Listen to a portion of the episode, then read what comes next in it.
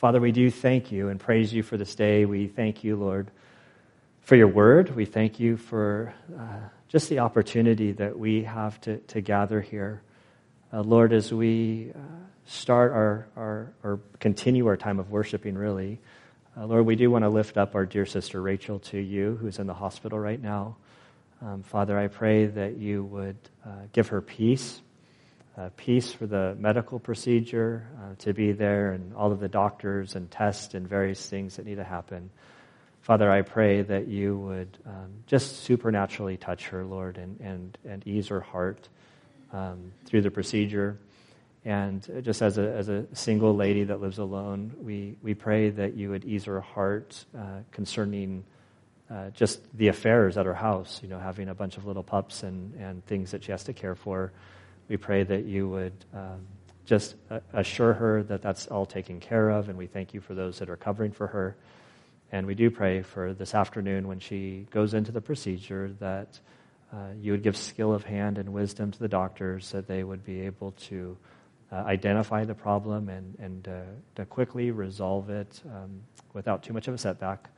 And so we pray this in Christ's name. I also do want to pray, Lord, for our study in the Gospel of Mark. Lord, we ask that your Spirit would lead us, that he would illuminate the meaning of the text. The story, which is really a familiar story, and we ask that you would help its familiarness to us not to lose the impact of what's happening here. We pray, Father, that you would allow us just to imagine the scene, the story, with all of our senses. Thank you for recording the details that you have recorded for us. And it's in Christ's good name we pray. Amen. All right, so we're in Mark chapter 14. We're looking at verses 53 to 65. They led Jesus away to the high priest, and all the chief priests and the elders and the scribes gathered together. Peter had followed him at a distance, right into the courtyard of the high priest, and he was sitting with the officers and warming himself at the fire. Now the chief priests and the whole council kept trying to obtain testimony against Jesus to put him to death, and they were not finding any. For many were giving false testimony against him, but their testimony was not consistent. Some stood up and began to give false testimony against him, saying, "We heard him say, 'I will destroy this I will destroy this temple made with hands,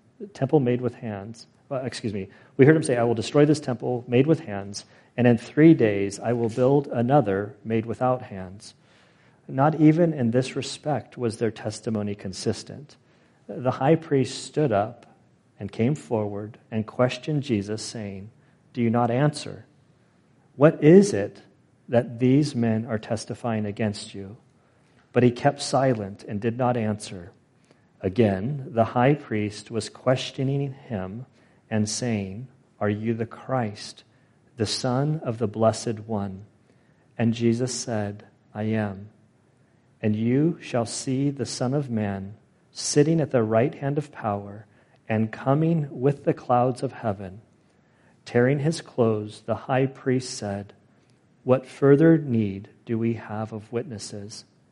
You have heard the blasphemy. How does it seem to you?" And they all condemned him to be deserving of death. Some began to spit at him and to blindfold him and to beat him with their fist and to say to him, "Prophesy." And the officers received him with slaps in the face. Father, we do thank you for your word. We ask that you would, Lord, help us to have a clearer picture of who Jesus is. Lord, help us to have a clearer picture of who we are and our need for him.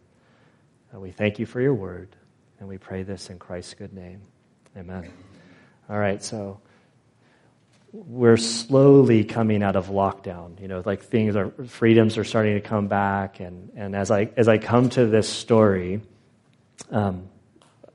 I'm kind of reminded of one of the things that during the lockdown that I want not me and our family, but Grace and I. So early in the lockdown, remember, we started kind of when it was like pouring rain and cold, and then we got to where it was really hot.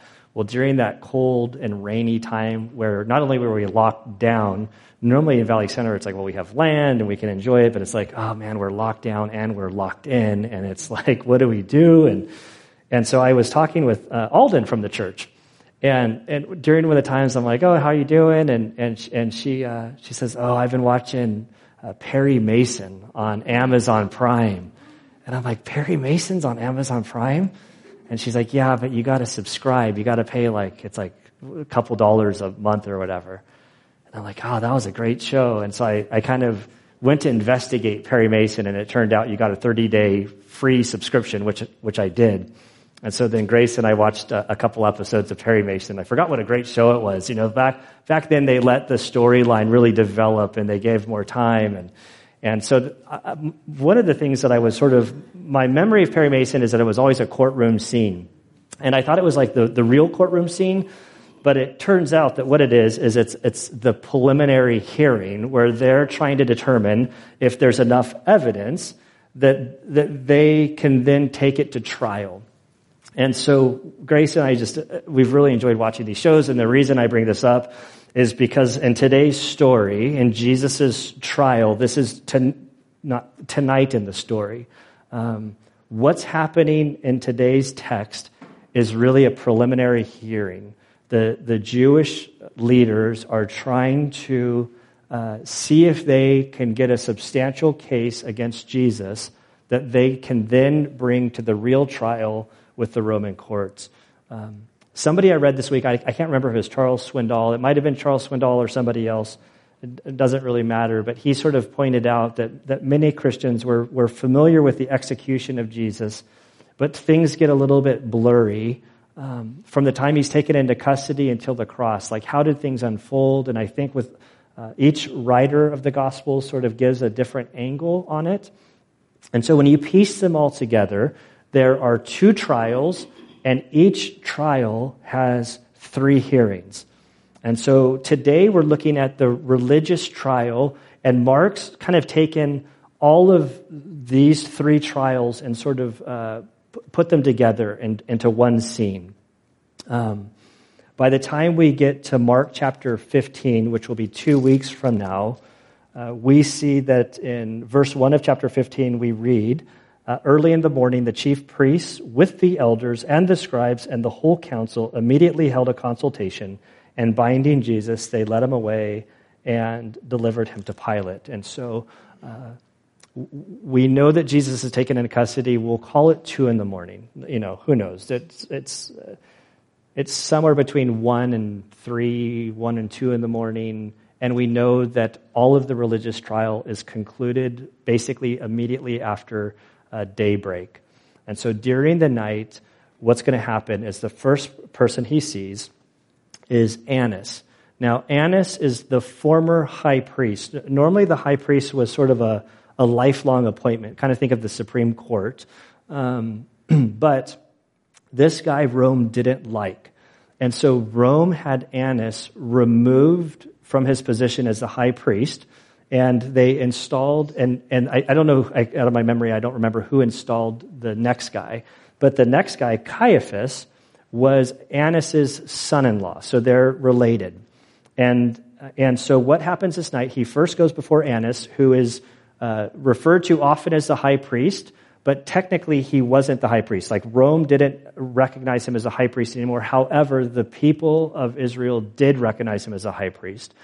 And so he goes before Annas the high priest, then he goes before Caiaphas, the acting high priest, who was his son-in-law, and then finally he goes before the Sanhedrin, which is effectively their Supreme Court. It was composed of 71 individuals, and they're the Supreme Court of Israel, and they're the ones who give the ruling that Jesus was to go before Pilate, and that happens in chapter 15, verse 1. So basically, in our story, today we look at the preliminary trial, the religious hearing. Chronologically, what's going to happen is the next thing we're going to do is go to the trial before Pilate, the civil trial.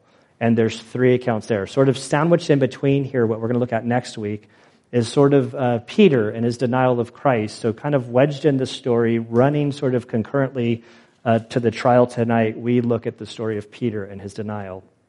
But the civil trials, the way that goes down, this is, since the Romans had the power and authority to actually have Jesus executed, the trial goes before Pilate.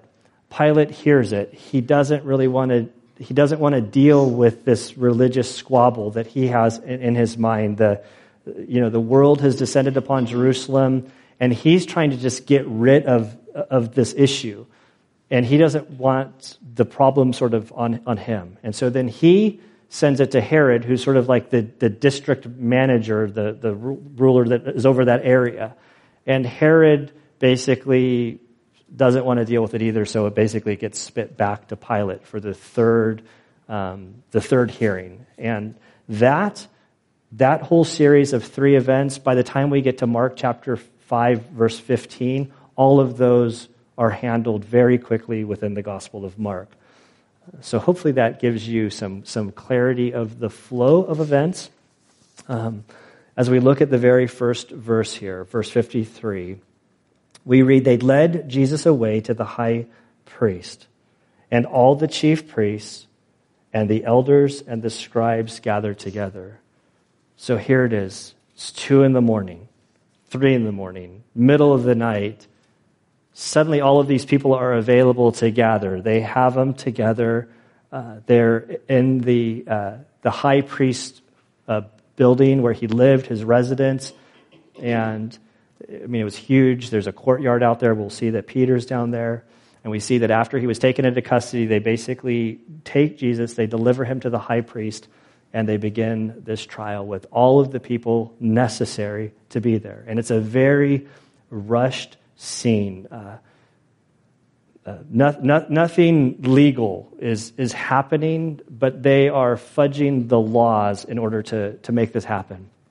The Bible Knowledge Commentary says this about the setting. We read this. It says, "This hasty night meeting was deemed necessary because, number one, in Jewish criminal law, it was customary to hold a trial immediately after arrest. Roman legal trials were usually held shortly after sunrise, so the Sanhedrin needed a binding verdict by daybreak in order to get the case to Pilate early. With Jesus finally in custody, they did not want to delay proceedings, thereby arousing opposition to his arrest." And so they're speeding this whole trial along. This is they're on the cusp of a holiday. It's the Passover, a big holiday. So this isn't even just like a 3-day weekend. This would be like a 4-day weekend, and it's the last business day. So they're trying to get this case to Pilate. It also kind of explains why Pilate and Herod are like, we don't want to, let's just not deal with this. So my strategy when I get jury duty, so first the letter comes in the mail. And if you read the fine print, there's a date when they say when to be there. But if you read the fine print, there's really like a 2-week window when you're allowed to be there. And so my strategy is always to show up on a Thursday or Friday. I forget which is their last day. I think they've gone away from Friday jury duty. So then I go to Thursday. And my strategy is they don't want to go to trial right before the weekend. And so I'll go down, and then so far it's been good for me. They've released everybody. I know I'm going to get jury duty on Monday. I'm going to get the letter just because of what I talk about this week. But my strategy's always been to I'm going to go down on a Thursday. By lunchtime, they dismiss everybody because none of the attorneys want to go into trial over the weekend. And I'm just really trying to help them because with my background, first, I'm a police chaplain. I'm a pastor. I was in the military for 12 years. None of these things bode well for trial. So I'd just be wasting their time to go through the jury selection. So I'm really trying to do the government a favor. And I know I'm going to get jury duty on Monday, and I'll take that as a sign from God to go in on Monday, just because my conscience will be bothered. But we'll cross that bridge when we get there. And so, but because of all of those kind of truths, this is what they're butting up against. It's not just that they have Jesus in custody. This is the Passover, and they're on the last day. The Passover is about to begin. And so they want to get this whole thing buttoned up so they can get Jesus there. But none, like as they're trying to abide by the law, they're not following any of the laws. Like if this was a capital punishment crime, they were supposed to delay the trial so that there'd be some time for more level-headedness. There'd be time for the person that's defending himself to sort of get his ducks in a row to make his defense. Jesus had every right to an attorney even during this time to protect him. All of these things, there's a whole laundry list of things that they violated in this process. And so this is the scene that's being set up. Now, verse 54, which we're not going to spend a whole lot of time this week on because it's going to be the focus of our study next week. But we learn in verse 54 that Peter had followed him, Jesus, at a distance, right into the courtyard. So he has access to the high priest's courtyard. And John tells us that John was known by the high priest. And because he had this relationship with the high priest and the people that worked there and were responsible for him, he could get him into this close proximity. So John got Peter in. And so right into the courtyard of the high priest. And he was sitting with the officers. So this is the law enforcement there, warming himself at the fire. Now, I'll expand on this point later, but I do want to point out that this fire is significant. In the Gospel of John, John uses a very particular word here, and he uses the Greek word for charcoal. Kind of like imagine a bonfire at the beach, you know, like there's one thing, a barbecue, there's fire that's from a gas grill, there's fire from a briquette, and then there's something about the wood when it gets down and you can see the glowing pink and the little flames, and it's actually from wood. And it's a word, charcoal. And John only uses that word twice. He uses it here when Peter is in the courtyard about to deny Jesus. And then he uses it again at the very end after the resurrection, that Peter in both of these places is warming himself by the charcoal failure. So we see Peter's failure, and then we see Peter's restoration back into ministry. You know the scene where Jesus with him, Peter, do you love me? And he asks that question 3 times, and by the end of it, Peter's weeping and brokenness, and then we see Jesus restoring him. It's a beautiful scene. For our purpose, I want the fire to be there sort of by imagination, warming himself by the fire. This tells me that there's something about the early morning hours. For anybody that's ever had to work the graveyard shift and you're outside, I don't care where you are in the world, you could be in the tropics, and there's something about that, like 4 to 6 a.m. in the morning before the sun, and I mean, I can just start shivering. I've been in Hawaii, and it's like that time out in the bush, like, and it's like, it is so cold. It is so, like, why is it so cold? And so it's dark. Peter's cold. They're all sort of around this fire, you know, like Peter's a friend of Jesus, but he's around the guys that have taken him into custody. So he's trying to stay anonymous. He's warming himself. And inside it's dark. I imagine that they have some torches or however the lighting situation was, but it's still dark, eerie, cold in the cloak of darkness. In verse 55, we read, now the chief priests and the whole council kept trying to obtain testimony against Jesus to put him to death. That tells us their motive. All the way back in Mark chapter 4, they have been scheming, concocting a plan to try to take Jesus into custody and to try to execute him because Jesus was infringing on their power. And so now they've got somebody to betray Jesus in the middle of the night. They have him in their midst. They are now in this preliminary hearing. They need certain things to fall into line in order to basically take the case and to move it on. The first thing that's a danger and a lesson here is they're not seeking the truth.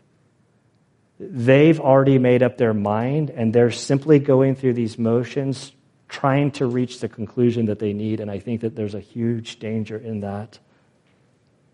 and we're told that they were not finding any. For many were giving false testimony against him, but their testimony wasn't consistent. Some stood up and began to give false testimony against him, saying, we heard him say, I will destroy this temple made with hands, and in 3 days I will build another made without hands. Remember, Jesus would prophesy about this, about his body, the temple, that they were going to destroy it. He would go down, that he'd be resurrected in 3 days. And so they're giving them all of these things that Jesus had said, but we're told in verse 59, not even in this respect was their testimony consistent. So the high priest is there sort of like managing the crowd. There's just so many questions. Where did these people come from? It's 2 a.m. They've had Jesus in custody for about an hour.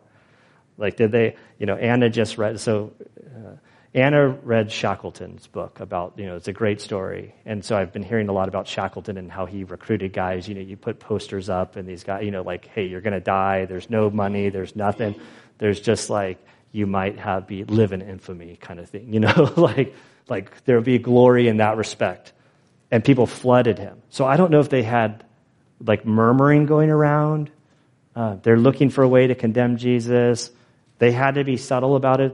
There was enough that Judas went to them and sold out for his 30 pieces of silver. There were people showing up looking to get paid, but they're coming forward and they're like, "Oh yeah, I got testimony against him. He said something about destroying the temple in 30 days. It's the second temple that Herod built. That's what we see today.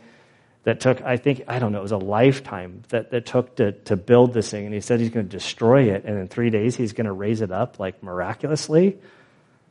And whatever they were saying, nothing was consistent. And there was nothing that they could bring before Pilate that was worthy of death. I also wonder if there were people that were going with the wrong testimony. Like the last guy we saw, blind Bartimaeus, did he show up?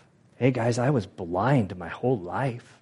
He came by, and now I can see. I was crippled. I was a paraplegic, and now I can walk.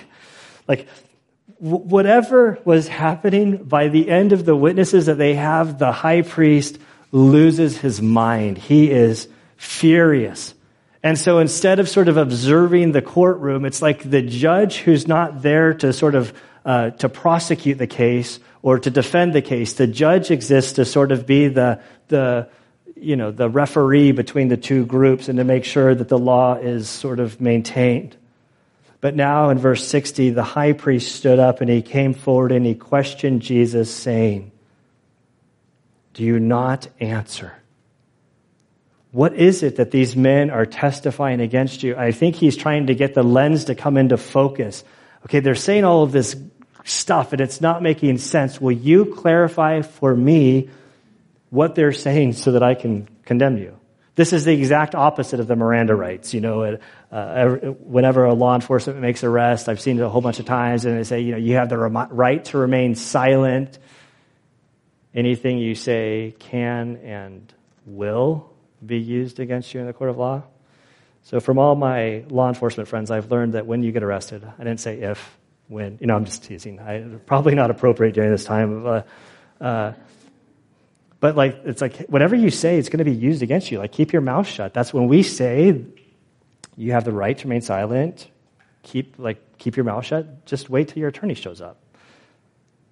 This guy's doing the exact opposite. He's like, talk, just run your mouth, say something, because as you speak, as you try to defend yourself, you're going to give me something that then I can bring before Pilate. And they're running out of time, right? The clock's rising. The sun is rising. He can see pre-dawn. He knows his opportunity to get this guy before Pilate is like a small window. But we're told in verse 61 that Jesus just stood there. And he didn't answer. He stood silent. Verse 61, he kept silent and did not answer. And again, the high priest was questioning him, saying, "Are you the Christ, the Son of God, the Blessed One?" Matthew puts sort of a punctuation mark on what he says. And Matthew, the same scene, what Matthew records is, but Jesus kept silence And the high priest said to him, I adjure you by the living God that you tell us whether you are the Christ, the Son of God. You know, bringing it back to Perry Mason, there's a number of times during Perry Mason, during the lockdown when I watched it, when one attorney is asking some questions and the attorney will then, as he gets frustrated, kind of step towards the stand. He's like, do I need to remind you, Mr. So-and-so, that you're under oath right now, that you've sworn before God that you are giving true testimony? And this is what the high priest is doing. He's saying, you are under oath right now.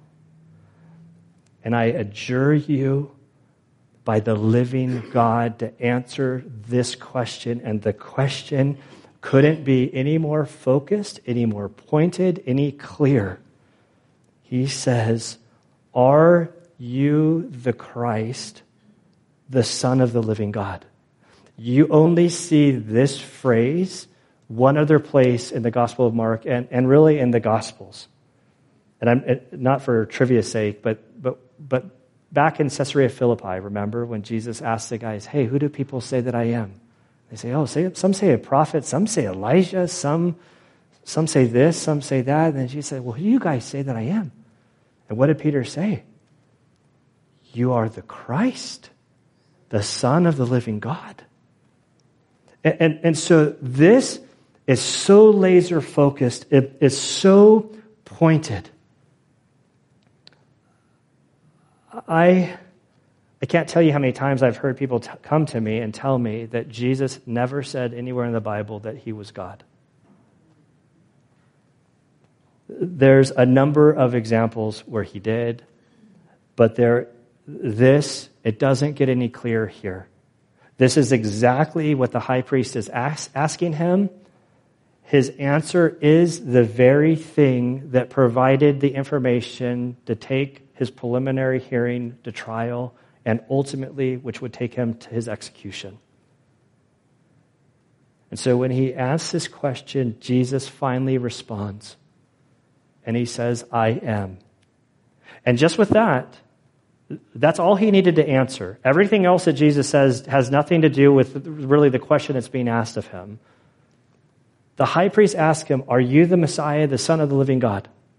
And Jesus says, I am. At that moment, Jesus said enough if he wasn't the Messiah to be condemned. But Jesus isn't finished.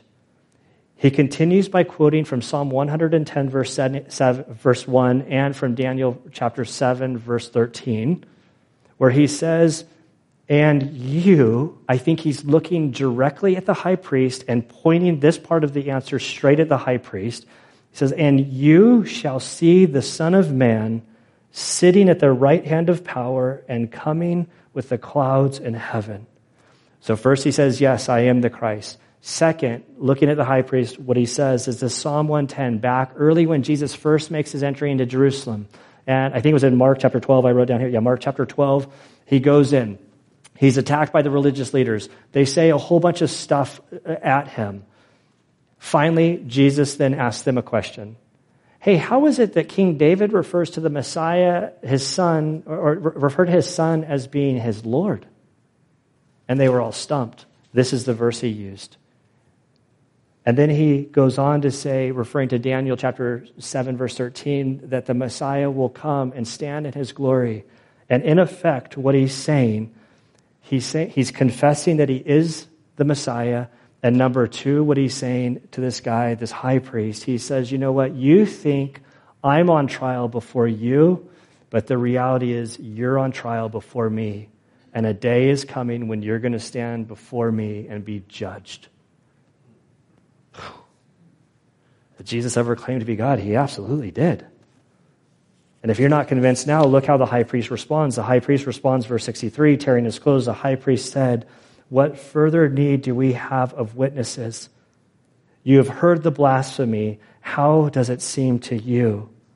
And they all condemned him, deserving of death. And so first he tears his clothes. This is a physical sign showing sort of his mourning, that what he heard, this blasphemy before God, was so great that he needed to immediately tear his clothes. I imagine more than mourning, that there was anger, that he is so angry with Jesus that he wants him killed.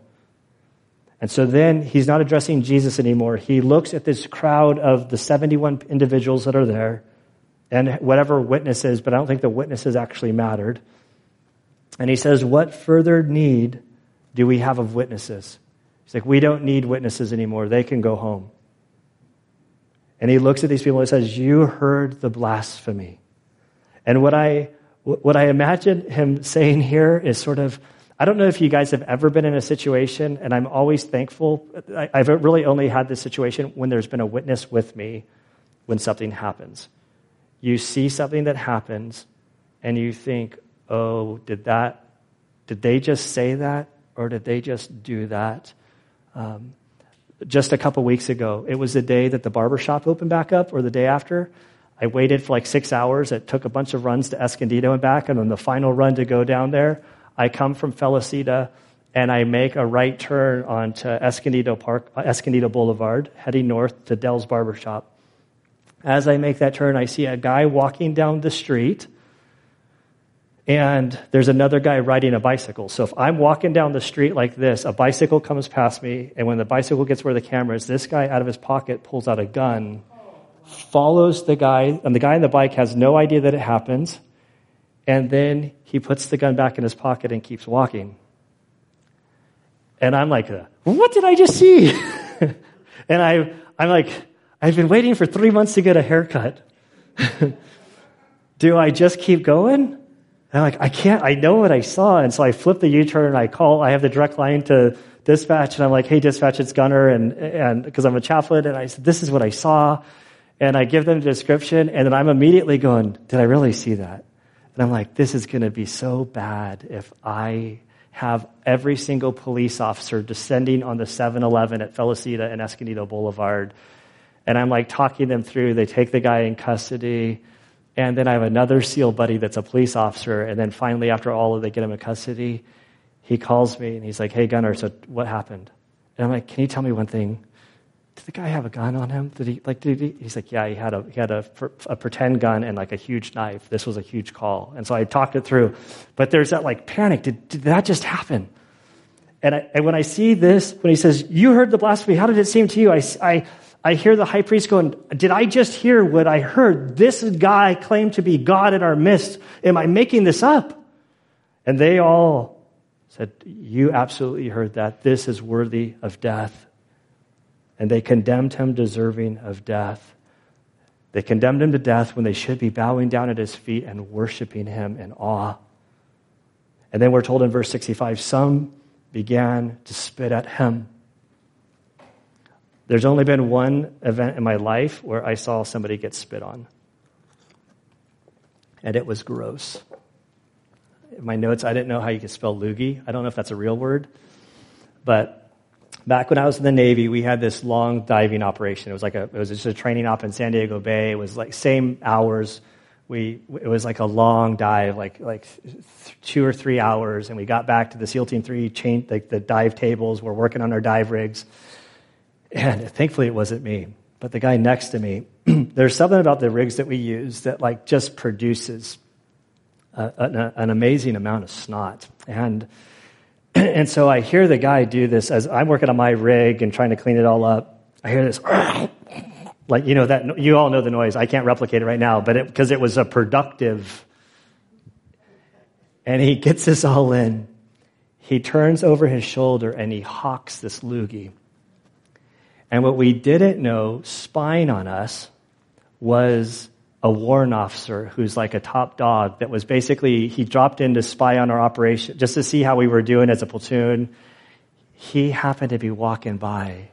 And this loogie, like from his forehead down, like I immediately like dry heaving was like a response of like, I can't believe that just happened. And then there's like the new guy is like, he's going to kill you.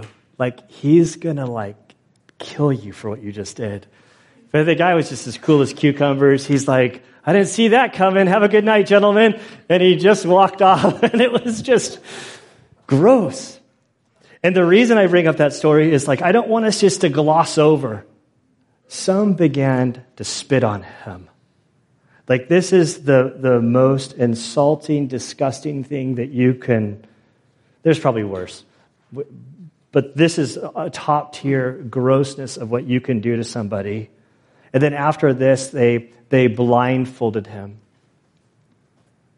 It's one thing to take a punch when you can see it coming, when you can flinch, but as soon as you're blindfolded, you don't know which way to turn, which way to flinch, which way to get away from it. And now that he's blindfolded, they began to beat him with their fists and say to him, prophecy. The other accounts tell us, like, as they were hitting him, they're saying, hey, tell us who just hit you. And the officer received him with slaps in the face. Like, what do we do with this passage? This is just like... gut-wrenching.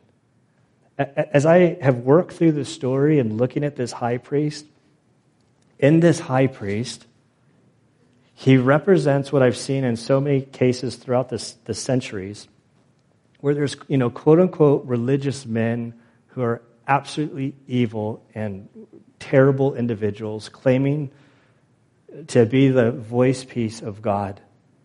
As a pastor, I think my walk into Christianity was pretty naive. I don't have a lot of church experience other than being a pastor, really. But as a pastor, I've seen so many individuals that have been so hurt by religious people. And when I read this high priest and how he's accusing Jesus, all I think is like jerk face. Like, he's just a jerk. Like, he's just mean and cruel and using his power. And then I look at Jesus, and Hebrews 4:15 keeps coming to mind, where it says, for we do not have a high priest who cannot sympathize with our weaknesses, but one who, and the whole passage goes on about how wonderful Jesus is.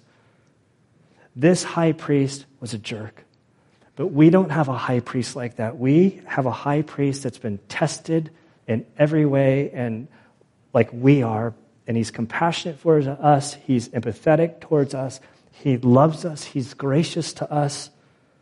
Jesus is a better high priest than this individual in this story. We have a great need for the Savior. Every time we're tempted with sin, or so often with sin, I should say, we're presented with sin and our knees buckle and we give in and we cave. We are in desperate need of a Savior.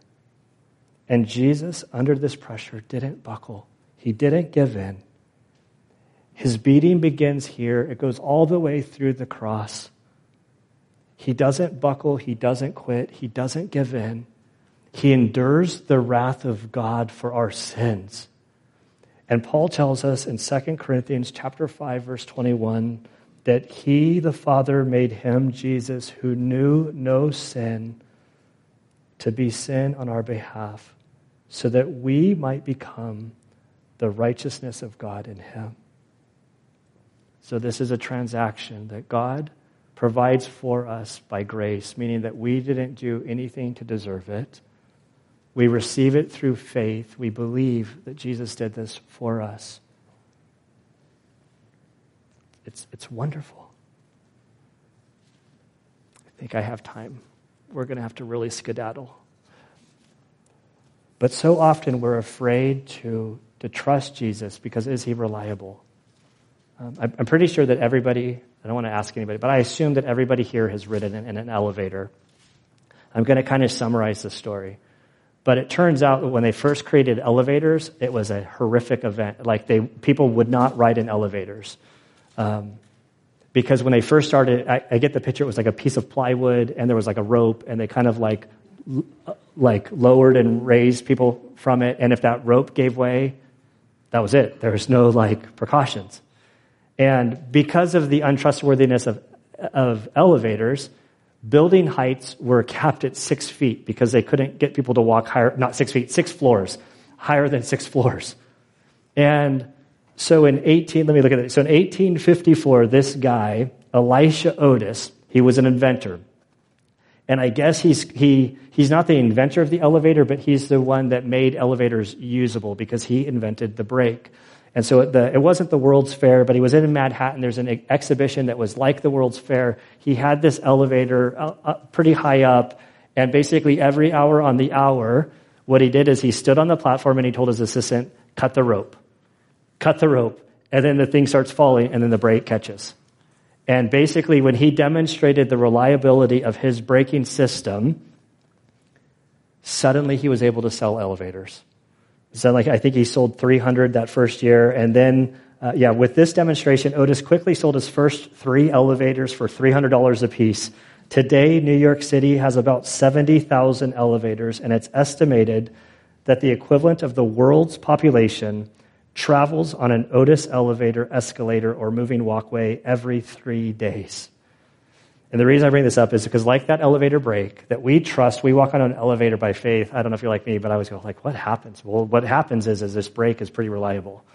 And like the break that didn't fail, Jesus didn't fail, and he's reliable for us to trust him with our souls into eternity. And so my prayer is that if you haven't received Christ as your Savior, that you would place your faith in him. And if you have placed your faith in Christ, that you would lean on him into eternity.